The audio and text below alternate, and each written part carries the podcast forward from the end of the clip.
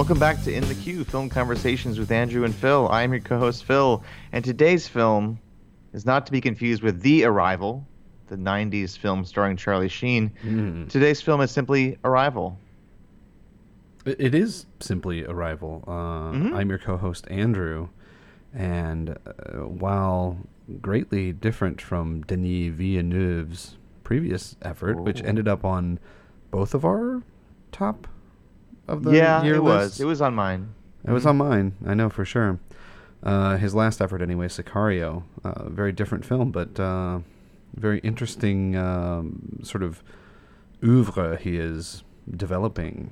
Yeah, we should definitely talk about that We should. because we should. lately, in the past few years, he's been quite prolific. He has indeed. He has Yeah. indeed. So, um, the film we're talking about today is the new science fiction film Arrival. This is the day they arrived. The object touched down 40 minutes ago. Mama, what's going to happen? I don't know. Dr. Banks, you're at the top of everyone's list when it comes to translations. You hear any words? Is that. Yes. Am I the only one having trouble saying aliens? So what do they look like? You'll see soon enough. They need to see me. Dr. Banks? Now that's a proper introduction. More objects have landed around the world. It's their language. Got 21 hours. Before we start global war. They're not our enemy. We need to talk to them. It's more complicated than that. How is it more complicated? Are you dreaming in their language? What does it say? Weapon. So how do we clarify their intentions? I go back in. What is she doing? You are committing an act of treason. Do you trust me? Yeah. Oh man, there it is. So, uh, Arrival, go ahead and say, is one of the most interesting bits of uh, intelligent science fiction that I've seen in a while. Uh, before we get into the discussion, Andrew, did you want to? No, I was gonna. I was just going to agree with that statement. Yeah. Uh, so we're gonna have a pretty fruitful discussion, I think, about this movie. It's a very thought-provoking movie.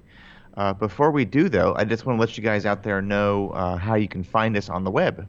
You can go to our blog, which is www.in-the-q. That's the letter Q dot com. Mm-hmm. You can go to our Facebook page. Just search for in the Q dot uh, Q U E U E is how Q is Yep, spelled. yep. had to think about that for a second. Um, you can also find us on Twitter at at ITQ Podcast. That's all one word. And then lastly, you can find us on iTunes and other pod, podcast aggregate apps such as Overcast and Podcast.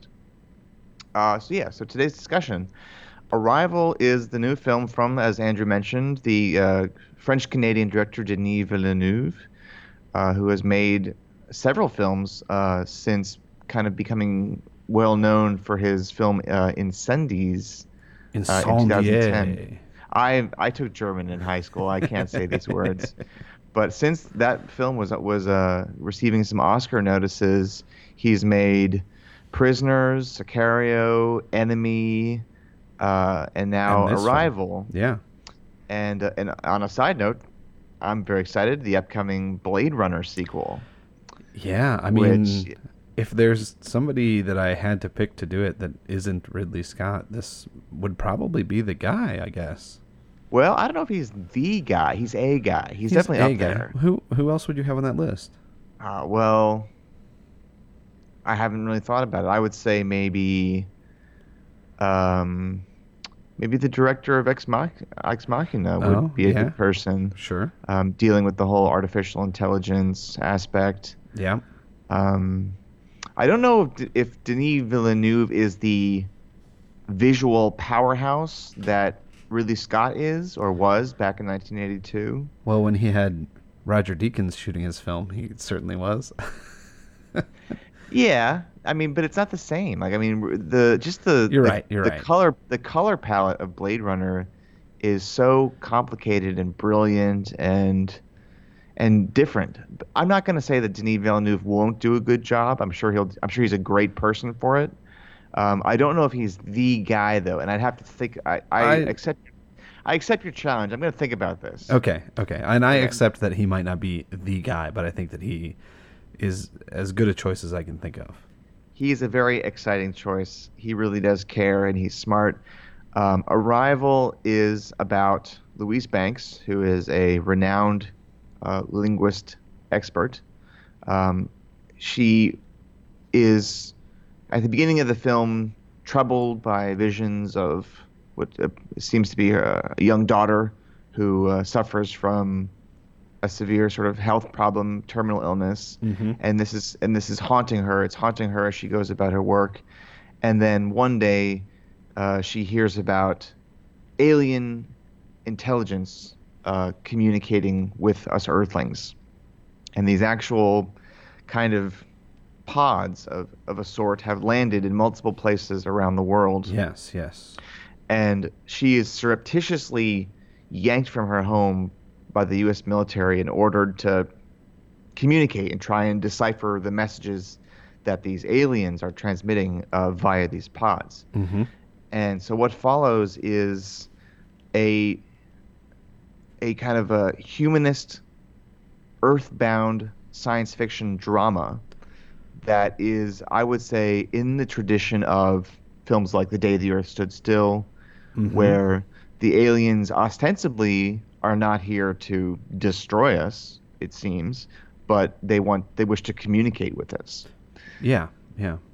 So the film doesn't have a lot in the way of depictions of alternate worlds or special effects. There is some of that when you're dealing with the aliens, but it's mostly kind of a, a naturalistic portrait of also similar to like Close Encounters, the way that you the, Yeah. the government and the military was depicted in that film. That certainly crossed my mind as I was watching this film.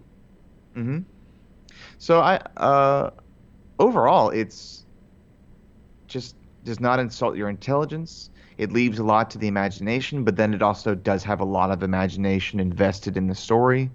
The way the uh, the the the ragtag group of people are chosen to actually enter the pod and and then f- come up against this like giant like whiteboard, translucent whiteboard, where the aliens you know, flash their tentacles on the other side and and present these symbols that they eventually realize are how they communicate.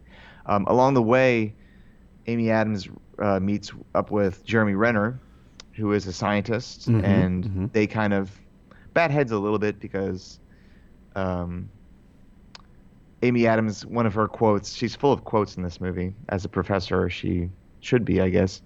But she says that the first, I believe she says the first weapon in war is language. Yeah, I believe that's right.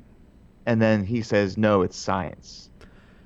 Yeah, and it's I mean it it it it, it may be a little, feel a little bit heavy-handed to set up the sort of battle between language and science early Mhm. in the film, but I think that it's central to the the film itself and kind of what it's trying to get at. Um, and I think uh, in in a strange way, it, it almost comes down to a, um, in some ways, a condemnation of scientific progress, at least in the area where war is concerned, um, because it seems as though the uh, the value that they those in the in command, those in power, have placed on, I guess, both of their skills is that of getting them to a point where they can make decisions about the level of danger that these new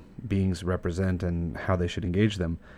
hmm But the film itself, to me, seems to be very much in love with language, and not just because Amy Adams is its protagonist. I think that the film makes a very powerful case about the vagaries of language and the subsequent need to understand one another and Mhm. not take things at face value um, and understand the meaning behind the words that are chosen. Uh, and I think that that has an especially sort of uh, poignant uh, meaning with regards to war and people fighting with one another and people uh, making brash decisions and grandstanding and all of those sorts of things.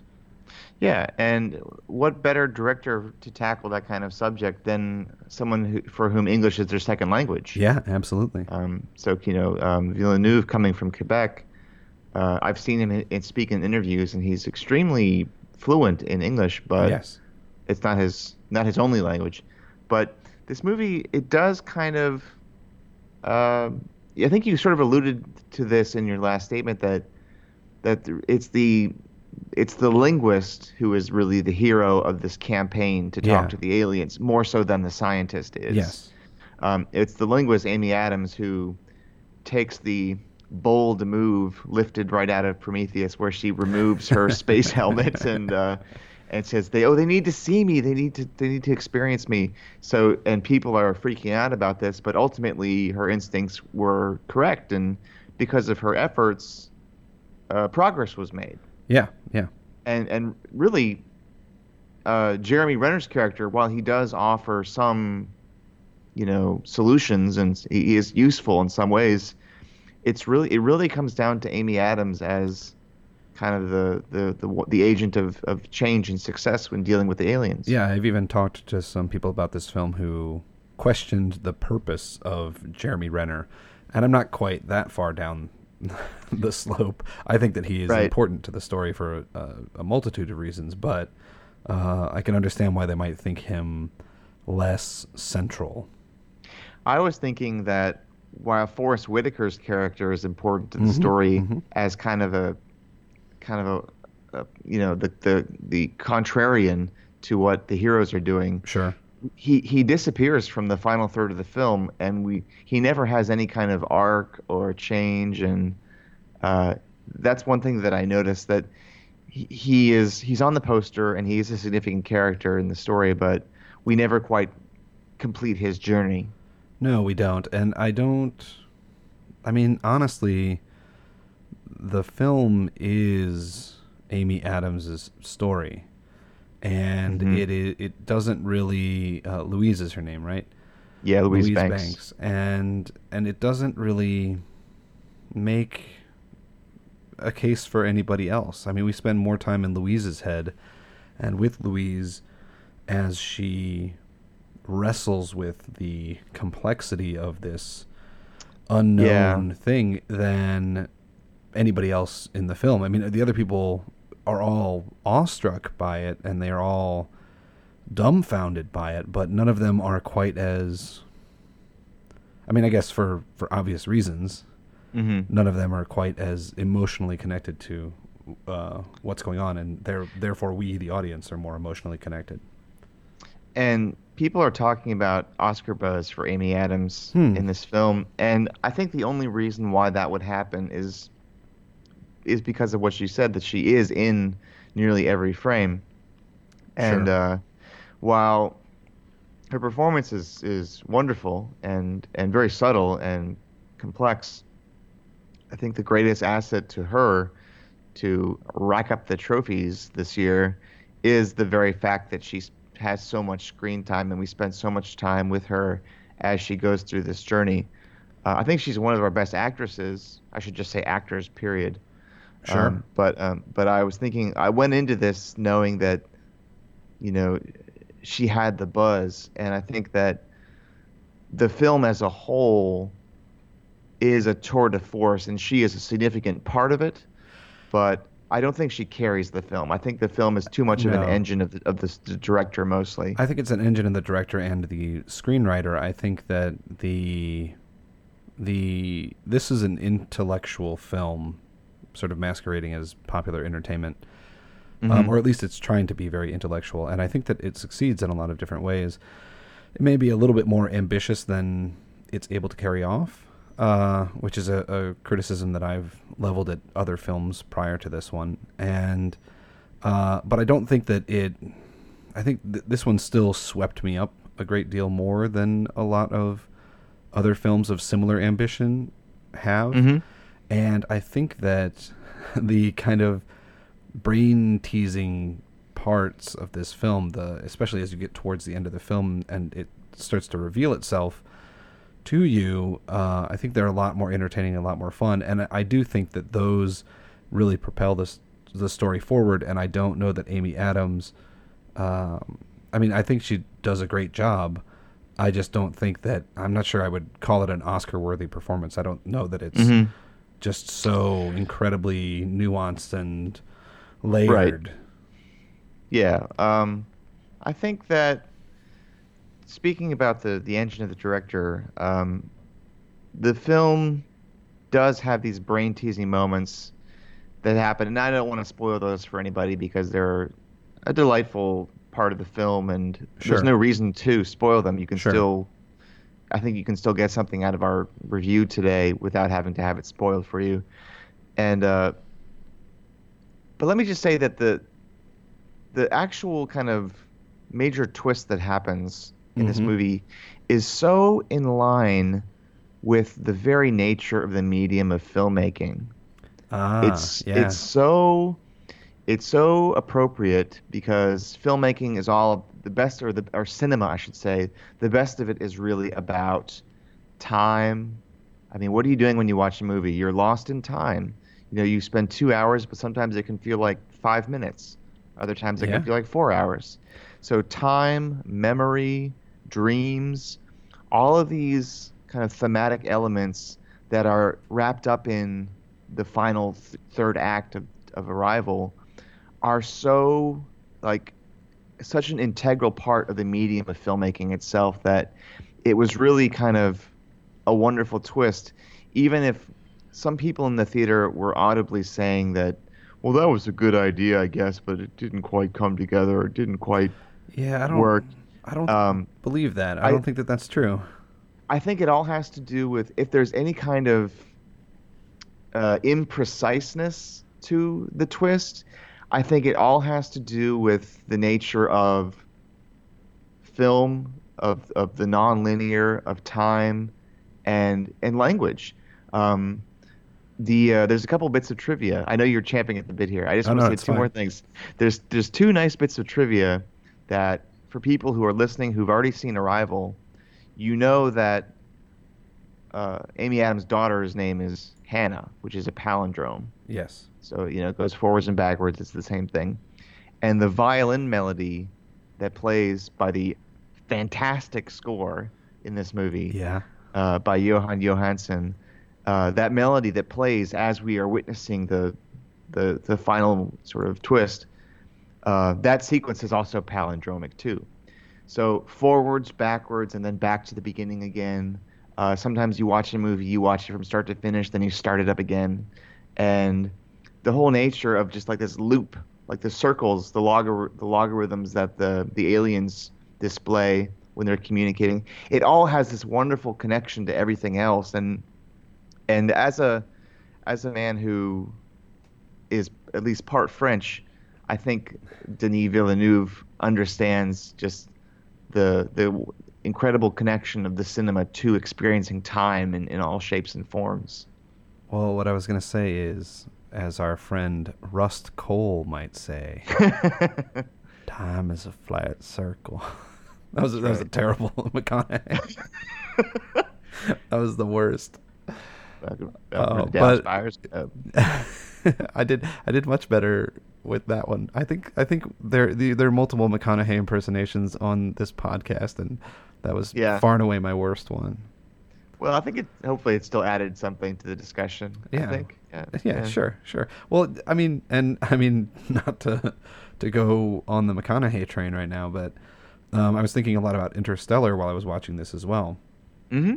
which uh, was one of those films that I think I mentioned before. I thought the ambition out shown the ability to execute that ambition, Mm-hmm. and I feel like the the conclusion of this film in terms of how it relates to time, how it relates to uh, circular uh, existence, you know, and Mhm. Ouroboros, the the the Right. uh, dragon eating its own tail, uh, snake eating its own tail. It it uh, I, I felt like it was so clumsy in Interstellar, even though it was like a really ambitious idea. I felt like it was executed very clumsily, Mhm. and it just felt unsatisfying in that film. In this film, it actually deals with some similar topics. Uh, it takes a different approach to them, and I think that it has a different, uh, much more unique, much more maternal kind of uh, viewpoint with regards to uh, time and how we experience it, and Mhm. um, all of that. But uh, I found it to be much more satisfying in this film, uh, even though it, it is sort of an open-ended ending. When you do get to the end, uh, I mean, maybe that's the point. maybe it's meant, Right, you know, exactly. to, be- to be open-ended because it's you know everything's going to come around again. But um, but I I just found it to be. I find it interesting that people would say that they thought it didn't quite work because I thought that it, it did quite well actually. Well, here's something. This may not be of any real intellectual significance, but maybe it is. I'm, I'm um, the, the people that I- the people that were complaining about the film, at least that I could hear, were all men, and it was a woman who gave her take to me Ah. uh, that she could, you know, perhaps maybe this isn't so far fetched at all that a woman would be able to identify more with Amy Adams' character and understand how the big twist TM affected her and and what it all meant. Yeah. So it's possible it's a gender thing, It, even though the filmmakers are men. even though the filmmakers are men and, and we're men and we are at least roughly on that same page. Mm-hmm.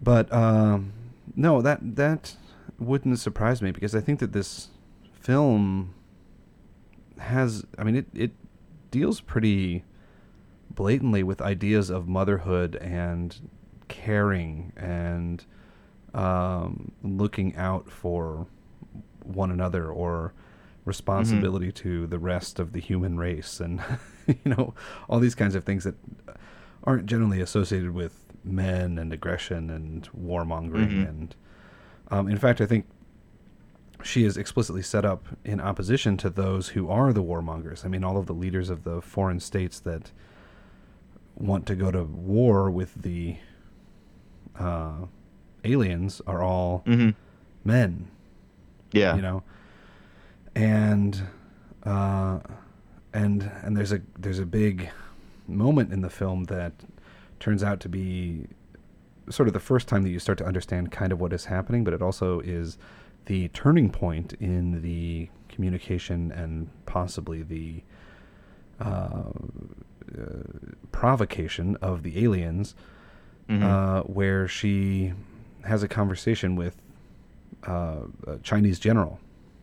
Yeah. And uh, the catalyst for the conversation moving to the place that actually moves the story forward, moves humanity forward, you might say, uh, Mhm. is to talk to him about his wife hmm you know, to talk to to him about, you know, uh, someone who showed him love and showed him compassion and and all of that. Yeah, um, there is definitely kind of makes me think about what would the world have been like if Hillary Clinton was elected president. um, but you know, that's neither here nor there. But I think that the the kind of the thrill of Arrival too is is how there's a large chunk of the film that unfolds in real time. Getting back to the whole time comment Sure, that I sure. made, and that is always very exciting for me. Is when I am experiencing a series of intricate and elaborate events w- along with the characters when there's no there because I know this is this is crazy but it seems like there's no trickery even though there's always trickery when Of you're course, watching a yeah, film. yeah, yeah, yeah. but I mean it's always there. There's always manipulation. But for some reason it feels more honest. It feels more uh, kind of whole when you when there's no condensing time. And the sequence from when Amy Adams is lifted from her home up until the point where she actually interacts with the aliens for the first time up in the pod. Uh, there's one chunk of time that's like it's like a 10 minute or 15 minute sequence that's just you know there's no compression of time. Yeah, yeah, yeah. It's just like naturally happening as it as it does, and it gets to be so intense and so powerful. And when they finally get up in the pod and they start to they take that leap, a great metaphorical leap off of the scissor lift, Yeah, and yeah. then they just kind of float into the nuke's uh, atmosphere of the inside of the pod, and then they actually are walking up the side of a wall. Uh, I remember distinctly feeling at that moment, along with the propulsive score, that this was like one of the best moments I was having in a movie theater all year. Yeah, and I think that this movie actually has something that, man, it's been hard for a lot of movies to nail down in recent years, and it is one of those things that people complain about when they talk about old Spielberg versus new Spielberg. It's something I talked about when we were talking about the BFG, which is Spielberg's most Mhm. recent movie, and that's nailing that sense of wonder and awe. Mhm. I, I feel like this movie is in awe of the aliens and in awe of the spectacle of it all. Mm-hmm. And I don't know that a lot of movies get that. A lot of movies seem so by the numbers and so uninterested in the how truly spectacular something like this might be. I mean, in that sequence you were just describing, when they're first coming to the the alien ship, Mm-hmm. it, it, it's it's truly a wondrous experience. I mean, I remember thinking when they lifted them up on this little, you know, cherry picker uh, lift that they they have. Uh, I the first shot that it shows looking up into the ship is just this endless corridor with these sort of Mhm. corrugated walls. And I remember thinking to myself, well, how the heck are they going to get up there? That's Just you I mean, wait. That's huge. That's massive. And then of course they Yeah. they proceed to show you, and it's it's magnificent in the way that it unfolds. Yeah, and, and the the kind of the science fiction aspect is is quite minimal, and it's kept kind of in a, a realistic way for the most part. For like you don't really see the aliens at all until probably the middle of the film, and even then you only kind of see their shapes indistinctly, and then later on you see what they actually are, and but the, even their actual uh, kind of corpus, their actual design, is nothing nothing very ostentatious. It's kind of uh, in a way subtle. I mean, they're they're clearly creatures, but they're not uh, opulent or or or, or um, outrageously designed creatures. Sure, sure. Um, and I think the reason why there's a sense of wonder is because Denis Villeneuve is in in awe of filmmaking itself Yeah, and yeah. it, it it's kind of unfortunately it's a tall order to expect every director to be in awe of filmmaking Sure, even though sure. that should be the first thing on their resume is that they are in awe of filmmaking too many filmmakers do things by the numbers or without their soul invested in what they're doing but Denis Villeneuve is clearly one of the few guys on the scene today who really cares and, and understands, more importantly, the impact of filmmaking and how to build suspense and build anticipation and then satisfy you with the actual reveal. Yeah, absolutely. I think that he is a consummate filmmaker and uh, one who, I mean, I've enjoyed everything he's made so far that I've seen. Mhm. Uh, yeah, I, and um, another thing that worth worth mentioning is that Arrival, like Sicario, one of me and Andrew's favorite films of last year, uh, features a very strong female protagonist as the Yes. is the hero. Yeah. But one one difference worth noting is that in this film, she is actually successful. fair enough, fair enough. And of course, if you go back to Prisoners, uh, that features a number of very strong male uh, characters who are doing everything wrong. Exactly, yeah. I mean, Right, almost literally everything wrong. So maybe Every single person in that movie. Maybe he'll, De- Denis Villeneuve will, will clear up some of the uh, misogyny that plagues the original Blade Runner film. Maybe, maybe, maybe. um, and I, I do want to real quick talk about Jóhann Jóhannsson. Sure, yeah. Uh, who who wrote the score for this film? Uh, he also worked on both of those films we just mentioned, Sicario and Prisoners. And uh, I I don't know why I didn't think about this when I was watching this film, but there were these, you know, early in the film when it's sort of in awe of the arrival of these aliens. Mhm. Um, he there are a lot of these uh, approaching shots, these like beautiful kind of uh, atmospheric shots of the landscape and of this gigantic ship against the landscape and all that kind of stuff. Some of them are quite long shots too. Some of them were uh, astonishingly long. Yeah. And uh, and I was thinking to myself as I was watching that, without thinking about who was directing this movie or who had written the score, I was just thinking to myself, man, this recalls all those awesome sequences in Sicario. and then I was like, oh, well, there's a reason for that, of course. right, all those uh, those uh, those military police vehicles going through the streets of Mexico. Yeah, with that wonderful score, just going like. Yeah, I'm a big fan of all the the boings that you see in this movie, or you hear rather. Sure, sure. Yeah. Yeah, I just think he's he's a very interesting uh, composer, and I mean he's been working on a lot of other films as well. Uh, but uh, Did he win an Oscar for Theory of Everything? uh, uh, that's a great question. I th- I No, think he did the score. I think he was No? nominated. I don't think he won. Okay. Yeah, Yeah. yeah. But Well, anyway, a great I a think- great writer, and I think we've got many years of uh, good stuff in front of him. And I think we're looking at kind of the uh, the beginning of a very fruitful collaboration, like you saw with Spielberg and John Williams, Mhm, sure. Robert Zemeckis now and Silvestri, Danny Elfman and Tim Burton. Yeah. Uh, I think that they're going to be working together for a while. It looks like he won the Golden Globe for The Theory of Everything, and he was nominated for both The Theory of Everything and Sicario last year. And I remember that because I wanted him to win for Sicario, but he did not. Wow, this guy is on fire. He is on fire.